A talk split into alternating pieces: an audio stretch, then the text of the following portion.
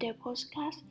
Hôm nay có một cái sự thay đổi đặc biệt hơn một xíu là mình sẽ dùng mic của laptop thay vì mic của AirPods Mình hy vọng là âm thanh nó sẽ tốt hơn so với những lần trước ha. Rồi, chủ đề mà mình muốn đà bàn tới hôm nay là về tìm kiếm chất liệu viết. Mọi người hỏi mình làm blogger thì mình sẽ lấy những cái ý tưởng ở đâu? Cách mà chúng mình, những người blogger, những người mà làm về công việc viết tìm kiếm ý tưởng là mình tìm kiếm nó ở mọi nơi trong cuộc sống thông qua những câu chuyện với bạn bè thông qua những cuốn sách bộ phim à, tài liệu những tình huống mà tụi mình gặp ở trong cuộc sống hàng ngày. Đương nhiên khi mà bạn à, gặp những cái câu chuyện đó những cái ý tưởng đôi khi nó chỉ là một cái dot một cái chấm nhỏ thôi. À, chia sẻ từ những người mà thường xuyên viết và viết rất là nhiều. Đó là tụi mình sẽ lưu giữ những cái ý tưởng đó vào trong note mình đã từng học lớp của anh Minh Đào anh ấy nói anh có một cái note để lưu giữ những ý tưởng và nó có khoảng độ gần 3.000 là những cái dòng ngắn những cái câu hay ho. Thời điểm đó anh nghĩ ra nhưng anh chưa có thể đưa vào bài viết được. Khi mà tụi mình bắt đầu viết một cái chủ đề nào đó thì tụi mình sẽ có một cái câu chủ đề có một cái ý tưởng xuyên suốt và mình sẽ triển khai bài viết dựa trên những ý tưởng đó.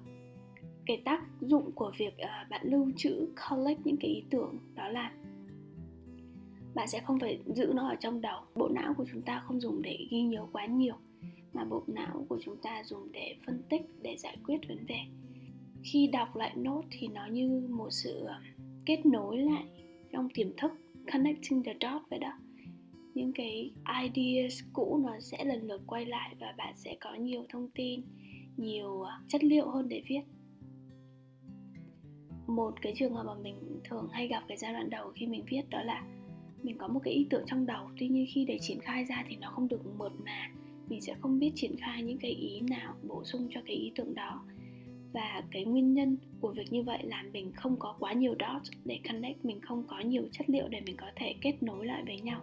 Những chất liệu của mình rất là rời rạc nên khi viết ra thành một bài thì cái sự kết nối nó chưa được sự mượt mà và uh, uyển chuyển là một người viết uh, và hướng tới viết chuyên nghiệp thì mình nghĩ bạn bắt đầu nên phải tự xét cho mình một cái bộ lọc một cái mindset ở trong đầu. Nói cho tiềm thức biết là bạn luôn luôn tìm kiếm những ý tưởng. Và khi bạn có một cái suy nghĩ unconscious như vậy một cái suy nghĩ ở trong tiềm thức như vậy thì bộ não của bạn cũng như tất cả những cái giác quan của bạn nó sẽ tập trung vào cái vấn đề đó thôi. À, khi mà bạn thích một chiếc ô tô thì đi đâu bạn cũng nhẹ để ý những cái ô tô ở trên đường. À, bạn luôn tìm kiếm những cái thông tin về ô tô đó hoặc khi chỉ trong một cái hội thoại vu vơ một người nói về ô tô thì bạn sẽ bắt đầu tiếp tục nói cũng như hỏi trao đổi kỹ hơn với họ về chủ đề ô tô. Đó là cái sự vô thức ở trong nhận thức của chúng ta.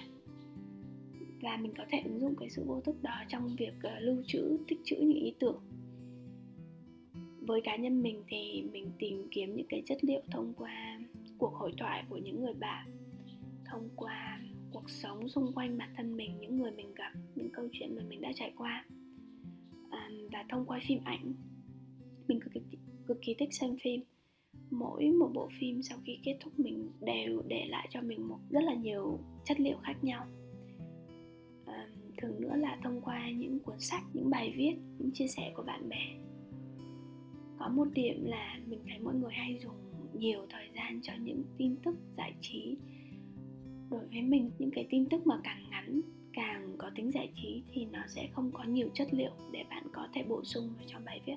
Bạn có thể lướt tiktok khoảng một hai tiếng và bạn chỉ có được một, hai cái idea ở trong đầu nhưng nếu bạn dùng một, hai tiếng đó để đọc những cái bài viết dài, đọc những cái chia sẻ, nghe những cái postcard của người khác thì mình tin là bạn sẽ có rất là nhiều ý tưởng nếu bạn cũng đang trên cái con đường trở thành một blogger hay trở thành một người viết chuyên nghiệp, thì hy vọng cái cách mình và những người bạn của mình đang tìm kiếm chất liệu, đang tìm kiếm ý tưởng cho viết của mình sẽ giúp đỡ bạn bớt khó khăn hơn trong những cái giai đoạn đầu tiên.